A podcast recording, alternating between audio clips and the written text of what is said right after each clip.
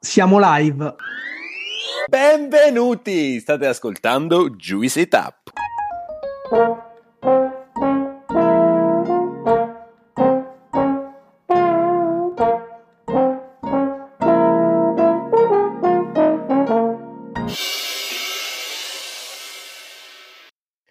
Ragazzi, che dire, settantesimo episodio, eh, ogni dieci episodi ci diciamo chi l'avrebbe mai detto, quindi lo ribadisco, chi l'avrebbe mai detto, 70 puntate e come ogni dieci episodi ci troviamo qui, noi tre, a conversare. Vorremmo anche sapere nei commenti, e questa è una cosa che mi interessa particolarmente, se trovate l'interludio un episodio interessante o estremamente superficiale, perché secondo me si gioca esattamente in questo confine. Oggi in realtà cercheremo di portarvi tre tematiche di attualità, secondo noi molto interessanti. Il primo argomento che andremo a trattare eh, riguarda l'inflazione, quindi chiaramente un tema, uno che abbiamo già trattato, due che probabilmente eh, sentirete ogni singola serata nei talk show, nei telegiornali e ovviamente su internet. Inflazione legata al mondo della carne vegetale. Claudio tratterà questa tematica. Io poi parlerò di etichette, etichettatura sostenibile e di quanto un'etichettatura sostenibile porti sviluppo in termini di vendite, quindi di conversione in termini di vendite sui mercati. E Gianluca andrà poi a trattare il tema del biologico in Italia secondo il report Sana 2022. Claudio, io direi che possiamo iniziare.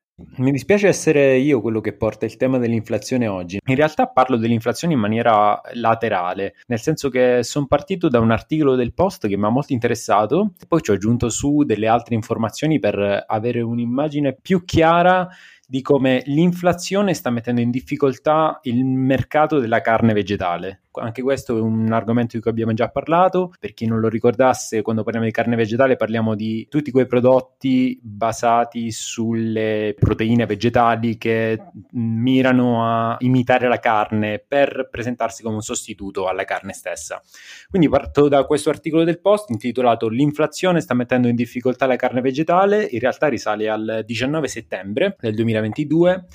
In sostanza presenta il mercato italiano come un mercato ancora in crescita per quanto riguarda le vendite della carne vegetale. Il post riporta dei dati dell'ISMEA, che è l'Istituto di Servizi per il Mercato Agricolo Alimentare, che per l'Italia definiscono uno scenario ancora positivo, nel senso che nel 2021 il mercato è cresciuto di oltre il 20%, quindi aveva ancora un po' di slancio, e per i primi 5 mesi del 2022 ancora è in crescita del circa il 15%.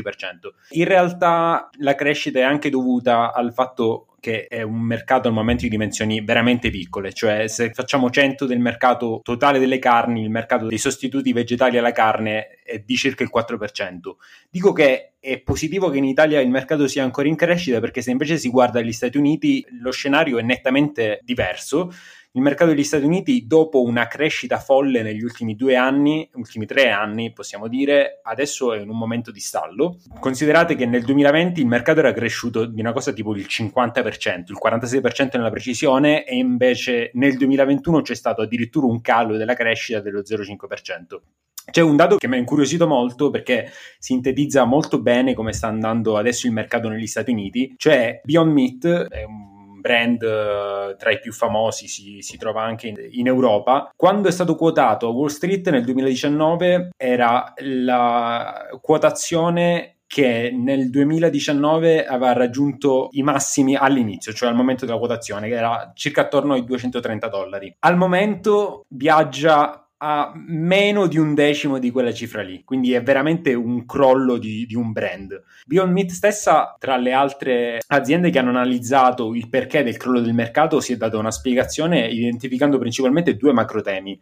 Innanzitutto il prezzo, che è ancora troppo alto per questi prodotti, cioè parliamo negli Stati Uniti prodotti che costano quasi il 40% in più della carne reale in media quindi per il consumatore non sono delle vere e proprie alternative, ma è più per togliersi uno sfizio, per provare una novità. E um, vi riporto un altro studio che è stato fatto a febbraio di quest'anno che suggerisce, e secondo me è molto interessante, e qui ci si deve focalizzare, suggerisce che la domanda delle carni vegetali aumenti al diminuire del prezzo. Quindi per forza di cose, nella situazione in cui ci troviamo adesso, con l'inflazione galoppante che porterà a un aumento sempre maggiore di questi prodotti, vedremo, ora non voglio dire fis- fisiologicamente perché non prevedo i trend di mercato, però è probabile che l'aumento dei prezzi corrisponderà a una diminuzione della domanda dei prodotti di carne vegetale. Ma in realtà anche prima dell'arrivo dell'inflazione il mercato era già un po' in rallentamento ed è anche per un altro grosso limite, cioè il gusto, quindi la, la, soddisfazione del prodotto in sé da parte dei consumatori ed è il secondo elemento che hanno riconosciuto e riscontrato anche gli analisti di Beyond Meat. Cioè, se questi prodotti cercano di imitare la carne, in realtà al momento non ci riescono benissimo e i consumatori, se magari all'inizio lo provavano per, per hype, quindi c'è stato il picco di crescita in cui tutti volevano provare la novità, adesso in realtà i consumatori non sono molto soddisfatti. Quindi possiamo dire che dopo l'hype iniziale, qua Giallo aiutami tu che di marketing te ne intendi molto di più, nella curva dell'hype subito dopo l'impennata della novità arriviamo nella curva della disillusione, nel, per cui il mercato non ha più spinta e servono o delle nuove tecnologie o, del, o, qualcosa di nuovo. È interessante però vedere che gli investimenti, nonostante il mercato sia in termini di vendita in decrescita, non si fermano in termini di, di ricerca e nel 2021 c'è stato un incremento di oltre il 70% degli investimenti rispetto all'anno precedente dal valore di circa 3 miliardi di dollari in startup di prodotti a base vegetale. Quindi la ricerca va avanti e probabilmente si troveranno delle tecnologie che aiuteranno il mercato a crescere ancora con eh, dei prodotti che soddisfino di più il consumatore. Ma Cla, tu prima mi hai provocato dicendo che potrebbe essere un punto di marketing. Secondo me non è così, cioè non siamo ancora in quella fase per cui si è perso l'hype o l'interesse per questi prodotti. Io sono profondamente convinto che tutti quanti questi prodotti di alternative vegetali siano qui per restare. Come dicevi bene tu, però viviamo in un momento in cui la crisi energetica, economica e l'impennata dell'inflazione stanno influenzando in maniera importantissima i nostri modelli di consumo. Il fatto che in Italia siamo arrivati ad un'inflazione dell'11% e che le aziende stiano comunque prevedendo un'inflazione in ulteriore crescita. Quest'anno le aziende in maniera più unica che rara hanno fatto molteplici aumenti di listino e questo vuol dire che l'inflazione che si era stimata all'inizio è stata ben superata e che quindi le aziende sono state costrette a riposizionarsi. Sicuramente le alternative alla carne sono dei prodotti di cui la gente può ancora fare a meno perché comunque eh, non fanno parte della dieta di tutti quanti. Quindi quando ci si trova nel momento in cui bisogna stare attenti allo scontrino, bisogna tagliare i consumi di qualcosa, questi diventano molto facilmente primi indiziati hai sottolineato come un'altra delle, delle, barriere che sta incontrando questo tipo di prodotto è dovuta all'insoddisfazione gustativa. Io ne aggiungo anche un'altra. Leggevo l'altro giorno che ci inizia a essere questo dibattito sugli impatti sulla salute dei prodotti ultraprocessati e la maggior parte di questi prodotti vegetali sono ancora ultraprocessati. Questo tipo di critiche che vengono mosse a questi prodotti un po' li rallenta. Gianlu, dicevi che questi prodotti sono qui per restare, ma in realtà tra le varie cose che, che ho letto per preparare questo intervento intervento è una cosa che mi ha altrettanto interessato, cioè che questi prodotti nascono come sostituti della carne, però quando pensiamo alla carne in termini di impatto ambientale pensiamo alla carne di manzo, alla carne rossa.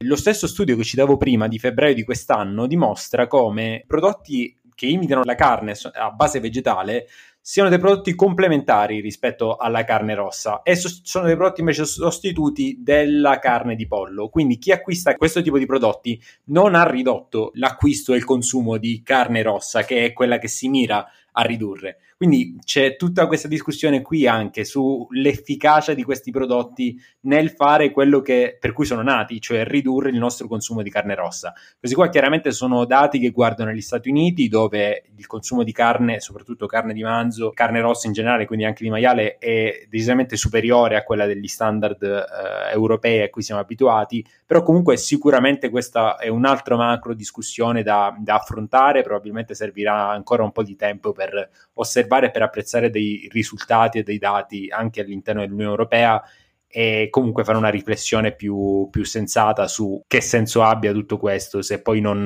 non riduce i consumi di quello che deve ridurre. No, chiaro, questo è un punto interessantissimo. Comunque sono prodotti, tra virgolette, nuovi all'interno degli scaffali dei supermercati e quindi sicuramente dobbiamo ancora imparare tanto, dobbiamo imparare tanto di come noi consumatori li inseriremo all'interno delle nostre diete. Ci sono persone che li mischiano all'interno di, di insalate, di cereali per portare la componente proteica, altre persone che invece li sostituiscono alla bistecca. Sicuramente è molto interessante interessante, anche come anticipavo prima, un altro punto che sarà secondo me centrale sarà capire anche qual è l'impatto nutrizionale di questi prodotti e proprio l'impatto nutrizionale mi collega a quello che è il secondo tema di questo interludio di oggi, delle etichette, dell'etichettatura. Sapete che è un tema a noi veramente veramente caro e oggi Alessandro ci porta un aggiornamento con una notizia che ha letto, vero? Vi porto una ricerca dell'osservatorio MGS1 Italy eh, ripresa da, da un'ANSA interessante perché parla di come l'etichettatura sostenibile può portare poi profitto alle aziende o comunque incremento di vendite. È chiaro che questa è un'informazione abbastanza banale, però secondo me è interessante andare a portare qualche numero legato al mercato italiano sull'anno 2021 perché innanzitutto le vendite appunto legate a questo genere di alimenti, quindi alimenti che vengono etichettati con informazioni visibili legate alla sostenibilità in etichetta, salgono dell'1,2%, che comunque è un dato importante in un anno certamente insomma particolare. Il valore della spesa green degli italiani eh, nel 2021 è arrivato a 12,5 miliardi di euro. Questa è una statistica presa tra supermercati e ipermercati in un singolo anno, quindi sicuramente anche questo è un dato significativo, ma interessante eh, analizzare che l'offerta di questo genere di prodotti è aumentata del 5,3% ed è arrivato a toccare 32.787 referenze, che è pari indicativamente al 25,6% dell'assortimento totale di tutto quello che è il prodotto di genere alimentari. Quindi è evidente quanto le aziende chiaramente stiano investendo in questo genere di comunicazione. Comunicazione che secondo questa analisi ha tenuto conto di parole come riciclabile, meno plastica e la certificazione eco-label. Quindi tutto ciò che riguarda il management sostenibile oggi viene comunque riconosciuto dai consumatori, ecco. E un'altra cosa interessante, altrettanto scontata, però comunque importante da sottolineare, è il tema del biologico, chiaramente è legato a tutto quello che è ambito sostenibile. La certificazione biologica, quindi la parola biologico Europa Organic, è all'incirca sul 10,1% delle referenze. Io qui mi collego al tema del vino, sapete che faccio sempre quando porto i miei articoli un piccolo paragone col vino e in questo caso prendo un'analisi interessante di un evento che è stato promosso da Federbio e Asso Bio e da Verona Fiere, quindi da Vinitali, un evento chiamato Vino Bio Trend e Sfide. E, e, qui sono stati portati alcuni dati secondo me importanti perché innanzitutto 70.000 produttori e 10.000 imprese di trasformazione fondamentalmente oggi sono interessati a tutto quello che riguarda il mondo della sostenibilità. E fondamentalmente l'Italia è leader in Europa in termini di esportazioni ed è indicativamente eh, come dato molto simile agli Stati Uniti con 2,9 miliardi di euro. Quindi il 6% dell'export dell'agroalimentare nazionale complessivo, secondo questo studio, presenta un'etichettatura sostenibile. Tendenzialmente in ambito vitivinicolo sono o certificazione biologica o certificazione Qualitas, che è una certificazione di sostenibilità, oppure altre certificazioni di sostenibilità che comunque vengono riconosciute. Sono cose che probabilmente tutti sappiamo, ma era interessante comunque portare qualche dato. Ale, mi ricollego a quanto dicevi prima sull'etichettatura perché mi ha fatto venire in mente un articolo che ho letto di recente sul Sole 24 Ore che parlava di un intervento del ministro Patuanelli a un recente incontro ministeriale a livello dell'Unione Europea che interveniva sul Nutri-Score e riportava il um, parere di, di DG Santé, quindi la direzione generale della Commissione Europea che si occupa di salute, che diceva i consumatori hanno bisogno molto di più di un semaforo per fare delle scelte alimentari magari. So benissimo che questo qua è allineato con la tua posizione sul Nutri-Score, bene o male. Però eh, un'altra cosa che è interessante, per questo ho portato questo articolo, è per dare un aggiornamento sul Nutri-Score a chi ci ascolta, perché ne abbiamo parlato diverse volte, e sembra che a livello di Bruxelles non si è più così tanto convinti a livello di Commissione Europea sul Nutri-Score in sé. Sta rallentando l'idea di implementarlo a livello dell'Unione Europea. In realtà la decisione verrà presa tra diversi mesi e la Commissione ha già detto che comunque comunque sarà presa in considerazione l'opinione emanata dall'EFSA. Però è anche interessante vedere che il, um, c'è da una parte il, l'opinione di paesi come l'Italia che hanno una forte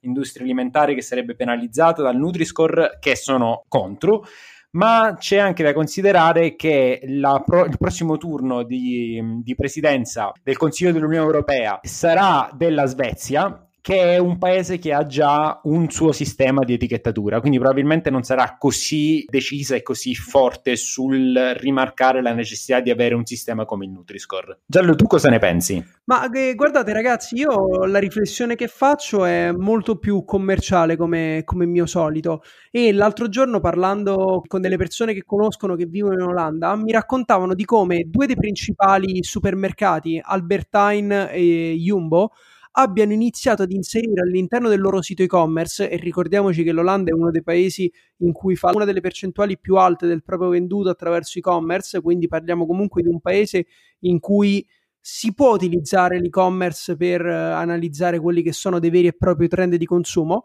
mi raccontava di come all'interno dell'e-commerce lo score nutrizionale sia diventato un criterio di selezione, un po' come si faceva per quello che poteva essere il biologico o meno. Adesso all'interno di questi siti si può anche cercare magari prodotti soltanto che hanno score A o score B e questo ha un impatto commerciale incredibile perché va proprio a togliere dalla possibilità di ricerca altri prodotti. Non stiamo parlando di uno scaffale in cui si vuole comprare una mozzarella e ci si trova davanti a tutte mozzarelle con magari voti diversi ma che variano di poco. Si tratta proprio di andare a decidere una specifica categoria e rimuovere tutto quanto il resto. Ecco, ne abbiamo parlato tante volte, ma questo secondo me è un qualcosa che fa riflettere perché può avere degli impatti rispetto a quelle che sono le scelte di consumo, ma anche la direzione in cui andrà il mercato veramente importante. Tu hai sicuramente come terzo tema una tematica interessante ed estremamente secondo me correlata perché parlerai di biologico, quindi se vuoi raccontarci la tua tematica, poi magari facciamo commenti anche magari in relazione al tema che ho portato io. Come avevamo anticipato prima, il terzo argomento del giorno è il biologico e nello specifico vi quelli vi porterò quelli che sono i risultati dell'ultimo report dell'osservatorio Sena uscito poche settimane fa e volevo proprio iniziare da un dato perché racconta di come per quanto ci sia tutto questo dibattito per avere un maggior numero, una maggiore qualità di informazioni, di fatto questo report raccontava di come 6 consumatori su 10 abbiano espresso la loro volontà e il loro desiderio di avere maggiori informazioni all'interno delle etichette dei prodotti che acquistano. Ecco, da qui a pensare che il, il Nutri-Score o il semaforo nutrizionale sia la soluzione giusta, ce ne passa, ma ne abbiamo già parlato.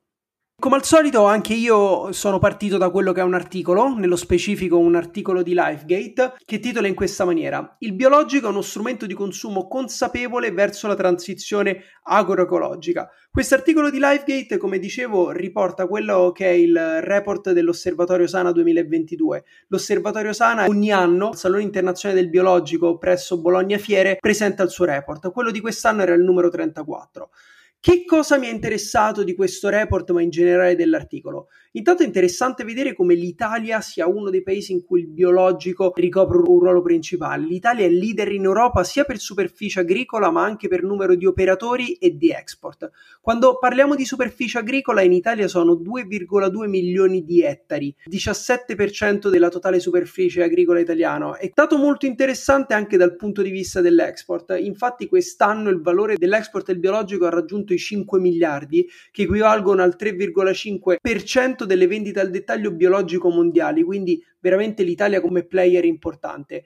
Abbiamo parlato su questo podcast numerosissime volte del biologico e sappiamo come biologico non sia per forza sinonimo di qualità, di eccellenza, di sostenibilità, però sicuramente racconta di un paese che ha voglia di prodotti di cui si sappia di più, di prodotti che in un certo senso hanno un impatto ambientale nella maggior parte dei casi migliori e che stia facendo di questo tipo di agricoltura anche un forte vantaggio competitivo all'interno del proprio export vedo nella crescita del biologico un fatto estremamente positi- positivo, soprattutto per l'economia agricola italiana. Però ecco, quando si associa il biologico a transizione ecologica, un attimo, parliamone. Sì, è vero, il biologico, se paragonato ad altre forme di, di agricoltura, può essere considerato più sostenibile, però non è che siccome è biologico è sostenibile e non è che il biologico è l'unico metodo di agricoltura sostenibile.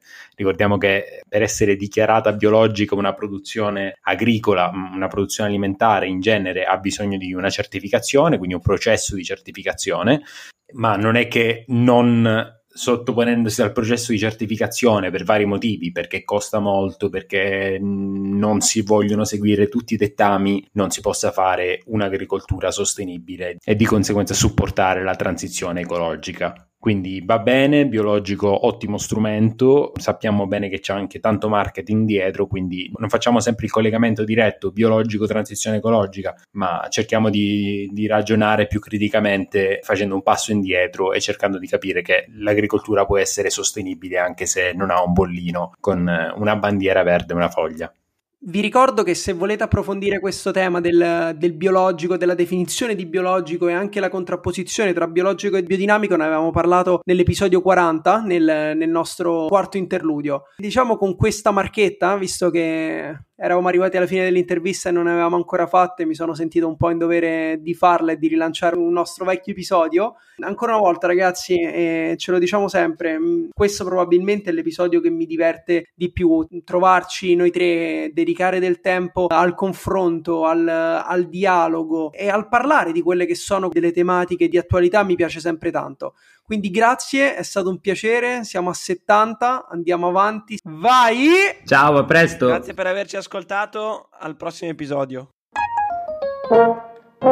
Hai ascoltato Juicy Tap. Per altri contenuti di Juice ci trovi su Instagram e sul nostro sito thisisjuice.net.